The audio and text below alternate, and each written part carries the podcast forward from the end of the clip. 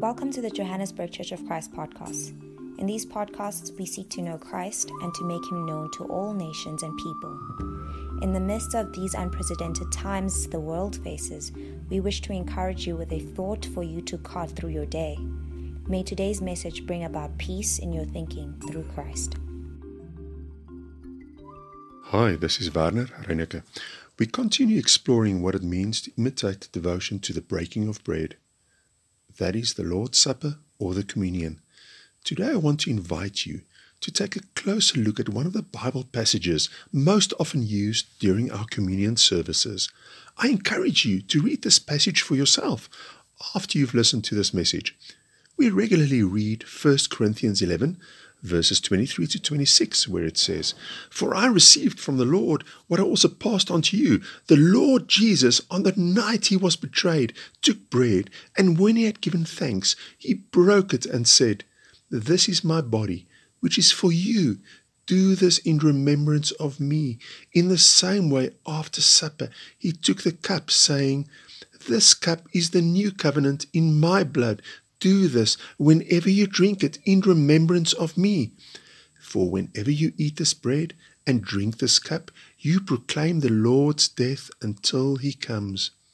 Occasionally, we may read the next two verses, that is, verses 27 to 28. So then, whoever eats the bread or drinks the cup of the Lord in an unworthy manner will be guilty of sinning against the body and blood of the Lord. Everyone ought to examine themselves before they eat of the bread and drink from the cup. This is usually where we stop because the next two verses appear difficult to interpret. They read, For those who eat and drink without discerning the body of Christ eat and drink judgment on themselves. That is why many among you are weak and sick, and a number of you have fallen asleep in other words, have died.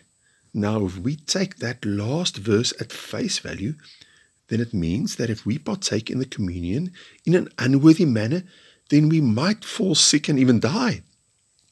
Now, if this is what this verse teaches, then communion would result in thousands of fatalities annually.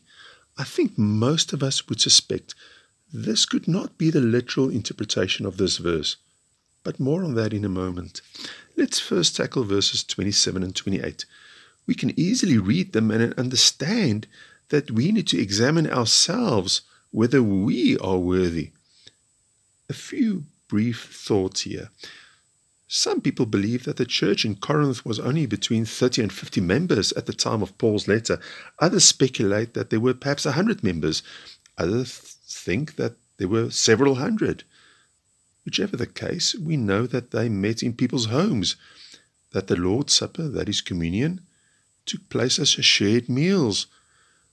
Whenever we are uncertain about a passage, it is good to read the verse before and after that passage.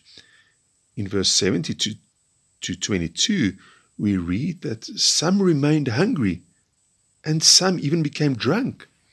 Paul says that those who had nothing were being humiliated, and this was equal to despising the church itself. At the end of that chapter, in verse 33 to 34, Paul writes a conclusion. So then, my brothers and sisters, when you gather to eat, you should all eat together. Anyone who is hungry should eat something at home, so that when you meet together it may not result in judgment. You see, this passage doesn't talk about the Corinthians' worthiness, but rather about the worthiness of the manner in which they were taking communion. One of the songs we sing regularly in our church services contains the words, Worthy is the Lamb who was slain, holy, holy is he. You see, Jesus is the one who is worthy. We can never be worthy. The only opinion about you that matters is God's opinion. And He gave that opinion almost 2,000 years ago when Jesus died for us on the cross. You can be assured that God cares infinitely for you. Consider one more thing. When Jesus instituted the Lord's Supper, he did not withhold it from Peter, Judas, or any of the others. Jesus knew their weaknesses. They would betray, flee, and deny. Yet he also washed everyone's feet. This should give us immeasurable confidence when we take part in the communion on Sundays.